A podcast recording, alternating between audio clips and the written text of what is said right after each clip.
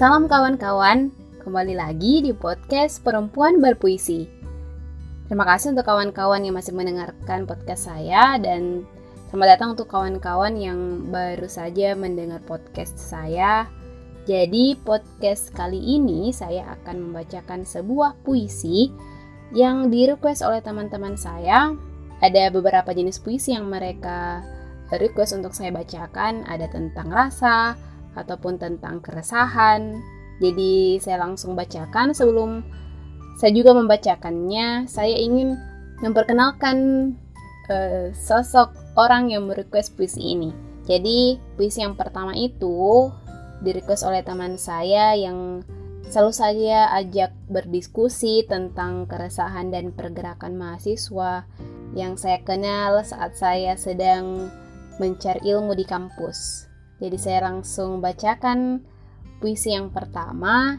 Judulnya ialah Aku Ingin karya Sapardi Djoko Damono.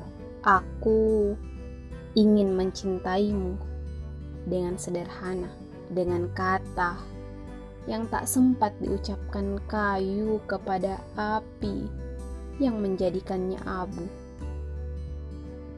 Aku ingin mencintaimu dengan sederhana,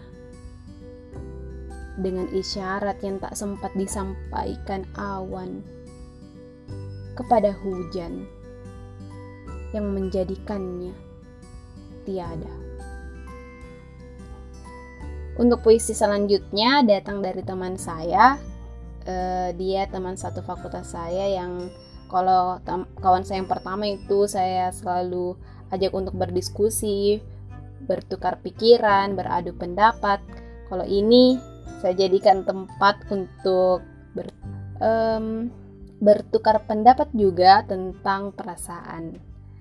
Ya, jadi uh, walaupun teman saya juga tidak jelas perasaannya seperti apa, rasanya ke seseorang juga seperti apa, tapi sebagai teman curhat ataupun teman berbagi cerita tentang perasaan, sepertinya dia salah satu yang bisa dibilang terbaik lah.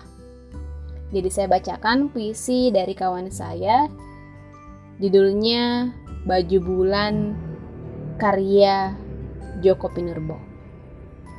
Bulan, aku mau lebaran Aku ingin baju baru, tapi tak punya uang. Ibuku entah di mana sekarang, sedangkan ayahku hanya bisa kubayangkan. Bolehkah bulan ku pinjam bajumu barang semalam? Bulan terharu kok masih ada yang membutuhkan bajunya yang kuno di antara begitu banyak warna-warni baju buatan. Bulan mencopot bajunya yang keperakan, mengenakannya pada gadis kecil yang sering menangis di persimpangan jalan. Bulan rela telanjang di langit, atap paling rindang bagi yang tak berumah dan tak bisa pulang. 2003 Joko Pinurbo. Untuk puisi selanjutnya eh, datang dari senior saya. Dia sosok senior yang kadang suka bercanda, namun juga tak lucu. Ya sereceh itu di sereceh itu senior saya. Tapi dia termasuk kelas senior yang baik. Jadi puisi yang dia request itu tentang itu sampah atau apa. Itu judulnya. Oke, saya bacakan. Beritahu aku jika kau lihat itu sampah atau apa. Di jalanan ada sampah, di selokan penuh sampah, di laci meja ada sampah, di bus, truk, dan angkot ada sampah. Negeri kita ini apakah negeri sampah?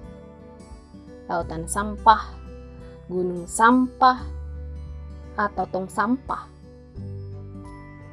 Di kursi restoran ada sampah. Di hotel berbintang ada sampah, bahkan di meja direkturnya pun ada sampah. Di tempat penyeberangan ada sampah, di bawah pos satpam ada sampah. Itu sampah atau apa? Di ruang sidang ada sampah. Di ruang tunggu rumah sakit ada sampah, di atas pot bunga sekolahan ada sampah. Sampah merajalela. Di istana presiden apakah ada sampah? Siang itu aku mencoba masuk dan aku telusuri setiap sudutnya ternyata sampah ada di bawah tiang bendera merah putih dan di balik gerbang masuk MPR. Ada sampah. Aku bingung Apakah di kursi-kursi parlemen ada sampah pula? Cobalah lihat. Apa? Kau tak berani? Sungguh sampah sudah menjadi bunga-bunga Nusantara. Di mana-mana ada sampah. Apakah di mulut manusia ada sampah periksa sekarang? Cepat. Jika tak ada syukurlah. Manusia sombong membuat sampah seenaknya. Jangan biarkan negeri kita seperti tong sampah besar terbesar. Ingat itu. Oke, itu tiga puisi yang saya bacakan. Ada beberapa puisi lain yang di request oleh teman-teman. Mungkin akan saya bacakan di podcast selanjutnya. Jadi, saya ingin menambahkan puisi yang saya uh, sadur dari bukunya Joko Pinurbo judulnya itu buku latihan tidur judul puisinya tentang dongeng puisi karya Joko Pinurbo ketika saya lahir Tuhan sedang menulis puisi dan minum kopi dan listrik mendadak mati. Saat itu bahasa Indonesia masih sangat mudah dan pedoman ejaannya belum sempurna. Keren juga ini bahasa. Tuhan berkata, dapat membuat negeri yang rumit cantik pada waktunya. Kata-kata berdatangan dari berbagai penjuru. Awalan ber dan me bermunculan pula. Dan Tuhan melihat semua itu asyik adanya di depan kata mengarang Tuhan berseru. Di atas karang kudirikan puisiku. Di atas karang kubakar arang untuk menjerang air kopiku. Kemudian gelap. Tuhan meraih kata kopi dan melemparkannya ke bumi. Listrik menyala. Hujan kopi berderai lembut di atas rumah saya. 2014 Puisi selanjutnya itu judulnya Pulang. Pulang karya Joko Pinurbo. Rinduku yang penuh pecah di atas jalanan macet sebelum aku tiba di ambang-ambungmu.